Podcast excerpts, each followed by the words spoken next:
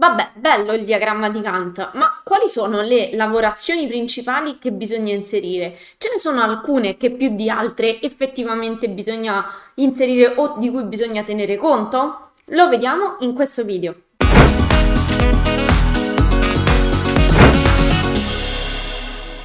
Ciao, sono Giada Capodilupo, architetto e titolare del centro di formazione Adar Architettura.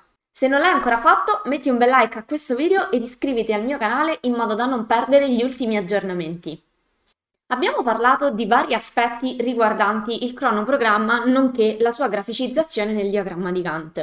In particolare, in questo video di oggi mi voglio soffermare su quelle che sono le lavorazioni principali, cioè di tutte le lavorazioni che bisogna inserire nel diagramma di Gantt, ci sono alcune 3-4 categorie per l'esattezza di cui non possiamo fare a meno di menzionare, a prescindere dal fatto che vanno inserite tutte, ma 3-4 situazioni saltano all'occhio e sono più importanti di altre.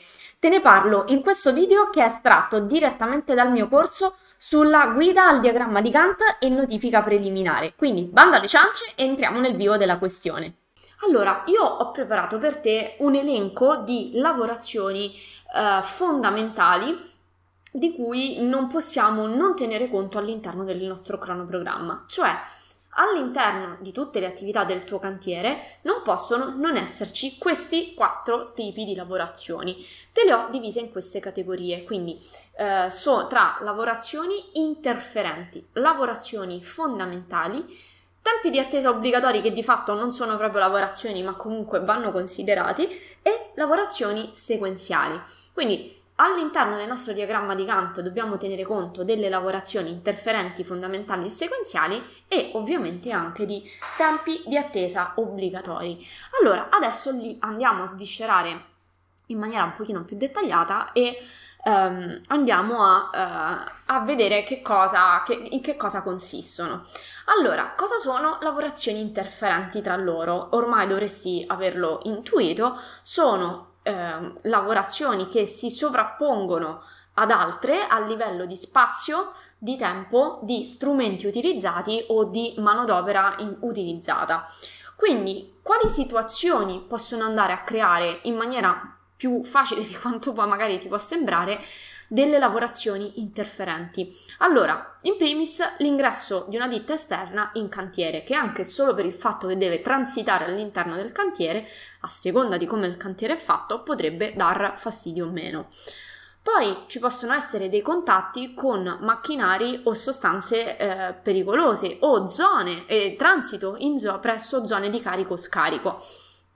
Eh, non mi posso dimenticare eh, un, diciamo, un, cantiere in cui mi trovavo eh, su Roma, di questo grosso edificio su cui eh, c'erano varie lavorazioni e vari piani, quindi c'erano dei vani scala che erano stati interdetti perché eh, diciamo pericolosi, per esempio alcuni in quel caso utilizzavamo il sì, siccome tanto era da demolire praticamente tutto, utilizzavamo eh, i eh, come si chiamano, le, le, la, la, parte cava degli ascensori, quindi il, il, vano ascensore che ovviamente era stato rimosso, quindi c'era solo la struttura in, in cemento, come ehm, diciamo coni di scarico delle macerie in maniera massiva. E quindi al, all'ultimo piano dove arrivavano all'ultimo piano al piano più basso quindi il piano interrato dove questi ascensori terminavano si accumulavano tutte le, le macerie che venivano eh, lavorate che venivano quindi prese c'erano i bobcat che le prendevano e le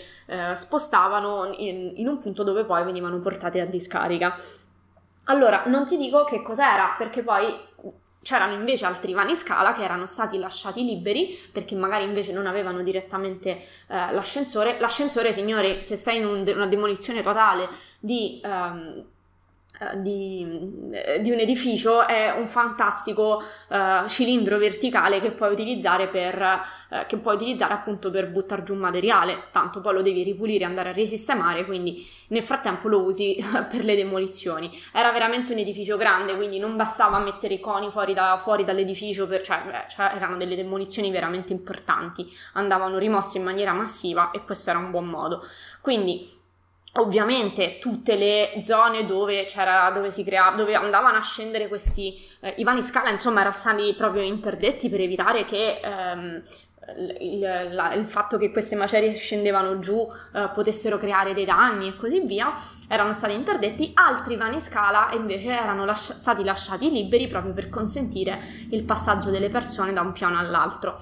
Scendere all'ultimo piano con i Bobcat che passavano a mille, non a mille insomma, però che, insomma, che passavano per spostare le macerie, eh, bisognava fare tantissima attenzione perché è vero che i Bobcat hanno gli avvisatori acustici, quindi li senti arrivare, ma è vero pure che in un cantiere su cui stanno demolendo su, in, su ogni piano una cosa diversa c'è un rumore tale che un operaio che passa col tutto che noi avevamo i, eh, i giubbotti catari frangenti è facile che non lo vedi. Quindi nonostante ci fossero state create delle corsie preferenziali a un certo punto c'erano dei punti di attraversamento per passare da una zona all'altra. Quindi era un cantiere dove veramente dovevi prestare tantissima attenzione. Eh, quindi per quanto ognuno cercasse di stare attento eh, eh, cioè là di, di, inter- di, interferenze se ne creavano una ogni, ogni, migliaia e non tutte chiaramente erano evitabili.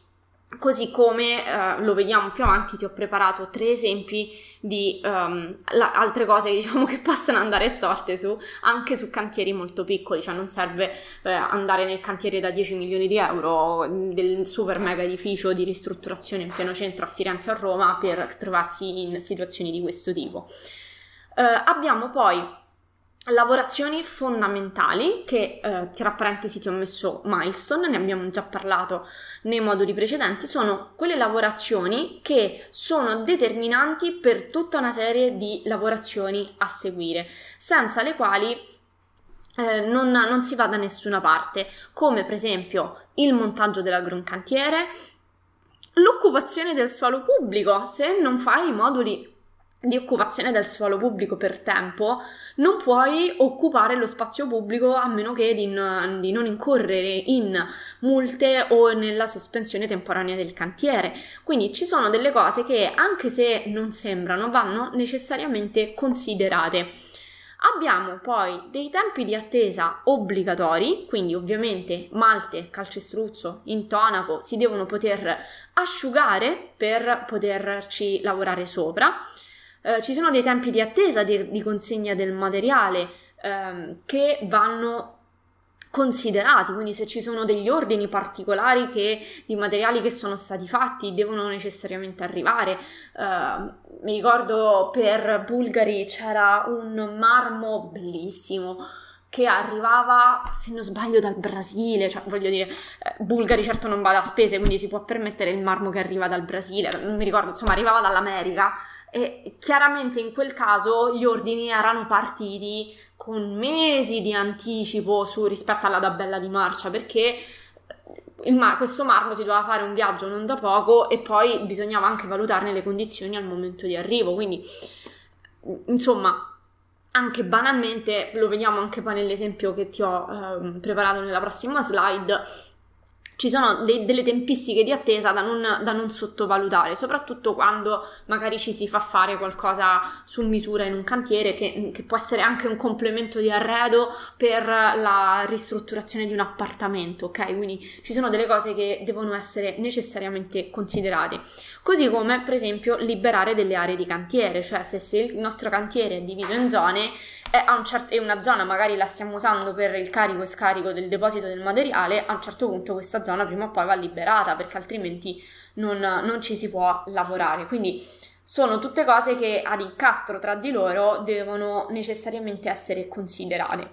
Infine abbiamo le lavorazioni sequenziali, quindi quelle ehm, che necessariamente non si possono svolgere se quella prima non è stata terminata eh, che sono diverse dalle altre perché Uh, per esempio, nonostante magari mi debbano montare una gru in cantiere, ci sono delle attività che possono essere fatte senza che uh, si utilizzi la gru. Quindi, mentre magari, per esempio, il montaggio della gru può essere una lavorazione fondamentale, una lavorazione necessariamente sequenziale è, per esempio, la posa del massetto successiva al. Mm, alla posa dei corrugati, quindi se l'impianto elettrico non è stato, almeno per quanto riguarda la parte dei corrugati, terminata nel cantiere, fisicamente proprio io in quell'area non posso buttare giù il, il massetto e di conseguenza non posso andare avanti con le finiture. diciamo se vogliamo andare a catena non posso posare il pavimento se il massetto non si è asciugato e così via. Quindi ci sono tutta una serie di attività che necessariamente non si possono fare eh, e che poi toppano tutte le altre. Quindi spero di averti fatto insomma un quadro abbastanza chiaro di quelle che sono le tipologie di lavorazioni da considerare che meritano un'attenzione particolare in più. Quindi eh, ripetiamolo un attimo, facciamo un riepilogo. Le lavorazioni principali di cui te- le categorie di lavorazioni di cui tenere conto in un cronoprogramma, in un diagramma di Gantt, sono le lavorazioni interferenti tra loro per interferenza tra spazi, tempo, manodopera e attrezzature, lavorazioni fondamentali o milestone, quindi quelle determinanti per gran parte delle, succe- delle lavorazioni successive, le lavorazioni necessariamente sequenziali, quindi non posso montare gli infissi se non ho montato il controtelaio, non posso mettere il pavimento se non si è asciugato il massetto e così via, tempi di eh, attesa obbligatori come appunto in primis l'asciugatura dei materiali e l'arrivo fisicamente del materiale in cantiere. Potremmo star qui a parlarne per ore, ma intanto queste sono diciamo le principali. Quindi soprattutto per esempio per quelle sequenziali tra loro, che ragionamento devi fare? Che se c'è un ritardo sulla prima, quel ritardo si accavallerà su quelle che ne seguono dopo e difficile è da recuperare, a meno che eh, che ne so, non si mettono tre persone in più a lavorare su una certa eh, attività e si recupera il tempo mettendo più eh, manodopera, ma la manodopera ha un costo, quindi tutto questo ovviamente va considerato. Questo stralcio che hai appena visto fa parte di una serie più completa di video sul cronoprogramma, sul diagramma di Gantt e sulla notifica preliminare. Se desideri vedere la serie completa, che è completamente gratuita, ti basta cliccare sul link che trovi sotto a questo video e verrai automaticamente indirizzato ad una pagina contenente un form. Compila il form con i tuoi dati e la tua migliore email e fai attenzione a scriverla correttamente perché è proprio via mail che riceverai il link alla pagina su cui ti ho raccolto tutti i video che sto realizzando completamente gratuiti sul cronoprogramma, sul diagramma di Gantt e sulla notifica preliminare. Quindi corri ad iscriverti e, vedi e vai a guardare l'intera serie di video su questi argomenti. Io ti aspetto dall'altra parte e ci vediamo al prossimo video. Ciao!